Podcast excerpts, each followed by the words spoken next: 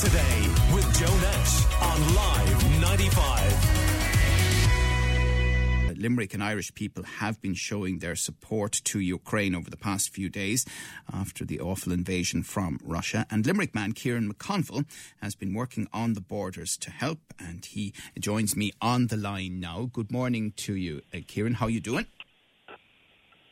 Morning, Joe. Doing well. How are you? Not too bad. So, where have you been then uh, in recent days?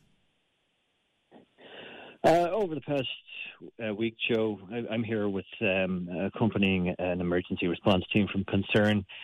Uh, so I have been down to the border crossings in Slovakia, uh, Hungary, and here in Poland. And my colleagues have also been to Moldova and to Romania uh, to the various different crossings it's it's part of an assessment, which is um, something that we always do in an in an emergency situation like this.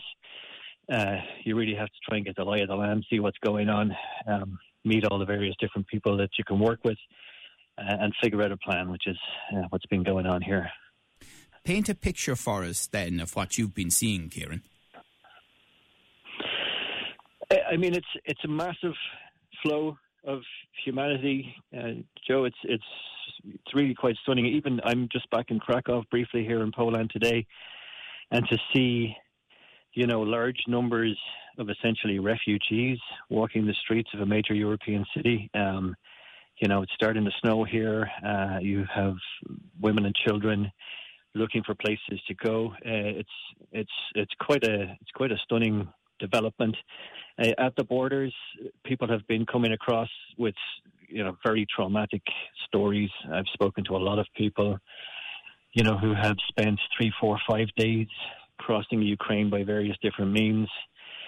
Uh, and you know some of the things that they've they've witnessed and had to go through are pretty pretty horrendous. I spoke to a family who came from the Donbass, which is over in the very east of the country, um, and you know, like a lot of people, they ha- had no intention of of leaving. And honestly, it's amazing the number of people who say that they were taken by surprise.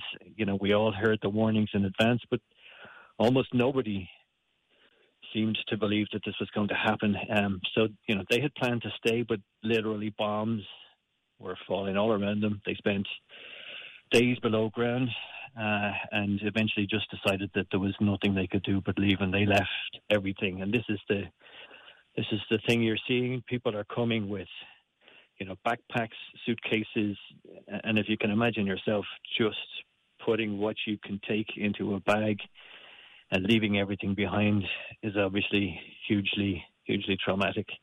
Um, uh, the, the, reception that people have received on the borders uh, is is very impressive. You know, the local organisations and governments have been really great at, at uh, setting up reception centres. People have provided warm clothes and, and food. And to be honest, up until a couple of days ago, most of the people who were coming across, you know, were people who had the means to move and who have places to go. Uh, huge Ukrainian diaspora uh, in Europe, even here in Poland. Um, so, you know, that has absorbed a lot of people. People have connections, family, places to go.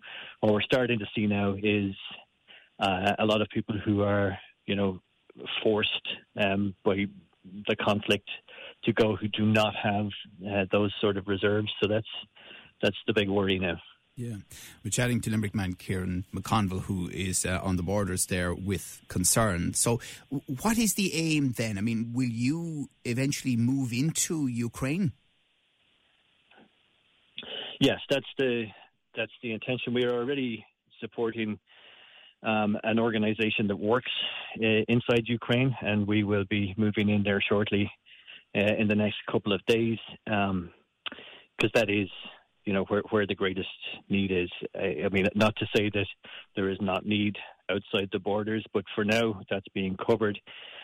So what we want to do is direct you know our attentions to um, inside uh, inside Ukraine itself. There's, there's a lot of people on the move, um, and we want to try to help them. Working in an active conflict zone is, uh, as you can imagine, very complicated. Um, so you know, there's a there's a lot of logistics and preparation involved. But there there are organisations that we have partnerships with and who we can work with, so that that does make it easy um, and easier. Uh, so, yeah, the inside Ukraine is where our focus is at the moment.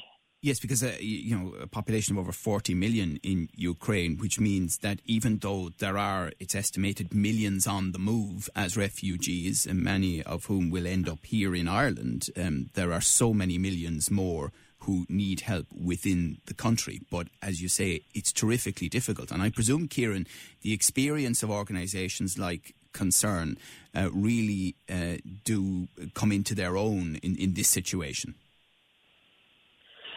Well, this is it. You know, um, the context is obviously uh, different from a lot of the crises that we would have worked in, in, in various places over the years. But essentially, a lot of you know what happens is the same in terms of coordination, logistics. You need to make sure that you're reaching the right people. Um, you need to sh- make sure that you're spending the money wisely because the you know people have been incredibly generous uh, in, in, terms of donating to the crisis. So. Uh, you know, you have to be wise about that. Concern has always got to focus on, uh, you know, people who are most vulnerable. Uh, the, uh, in the countryside, um, in in parts of Ukraine, people are starting to feel a lot of pressure in terms of availability of basic needs. You know, the, the, cities to a certain extent, and obviously there are cities in the east that are um, in a really bad way. But uh, there are people all over the country in, in, smaller towns and villages who are starting to struggle, um, and you know that's that's going to be a focus as well. But basically, we're trying to target the people who are most vulnerable. We have logisticians, we have uh, people who are experienced in things like psychosocial uh, support, which you know for people who have suffered trauma is really important. Um, there are a lot of women and children uh, on on the move or who are fending for themselves, and that leaves them somewhat exposed and vulnerable. You know, we've we've seen you know how bad things can happen in relation to trafficking and that sort of stuff. So also providing protection and safe spaces for, for people like that is is uh, is also a priority. Yeah, I mean that is a great point, isn't it? That it's one of the fears here that there will be people, criminals and others, who will try and exploit the fact that there are women and children travelling on their own and sometimes entirely separately. I mean, we've seen images of young children turning up at borders, and you know, if they're lucky, they end up with people doing the right thing but the truth is, there are also people trying to do the wrong thing.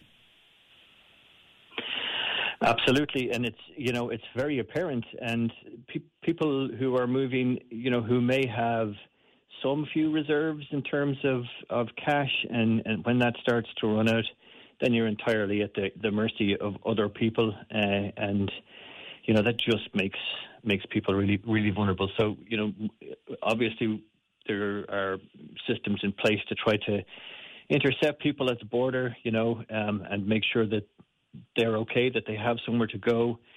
Um, but it's it, it is a huge concern in, in, in a conflict like this, and we, you know we've seen it everywhere, um, wherever it may be, uh, whether it's it's in South Sudan or in Myanmar. You know the, the the context might be different, but a lot of these challenges are the same. All right. And finally, for now, Kieran McConville, um, you're well placed to answer this one people are feeling pain and feeling the pinch here at home, uh, coming out of COVID, obviously, and now we're seeing prices at the pumps and other worries and other concerns. You know well that we have housing issues here, etc., etc. And not all, but some of the people who've contacted us over the last few days are saying, "Oh, you know, we have our own problems um, here," but but the scale is utterly different, isn't it? The, the scale is is huge. Uh, uh, you know, over two million people so far, and you know, a lot more people uh, on the move. Uh, but obviously, you know, there is there are huge challenge, challenges at home, um, and there are a lot of demands on people's time. And also, Joe, uh, just to say that you know there are other very serious crises happening elsewhere in the world. Um, from which we may, you know, the, the public eye may be distracted. But in the Horn of Africa, there is, you know, um, they are on the doorstep of famine and Afghanistan. So there are all of these things happening. And, you know, we appreciate that everybody has demands on, on their time and resources. But, you know, it's the old phrase every little every little counts. So you know any, anything that anybody can do for any of the organizations that are um, that are working you know will will be useful. Uh, you know we we are very conscious of spending the money wisely and effectively. So um, you know but yes we we definitely understand the pressures that people are under all right. Kieran McConville, thank you very much for talking to us this morning. Um, it seems inadequate to say take care of yourself, but do your best anyway. And uh, we um, wish you well and you and your colleagues with concern, the other aid organisations from Ireland and around the world helping there. And uh, we hope to uh, touch base with you again. Um, thanks so much for talking to us. Thanks, Joe. Call Limerick today now on 46 19 95. It's not just the stranger in the dark alley after midnight.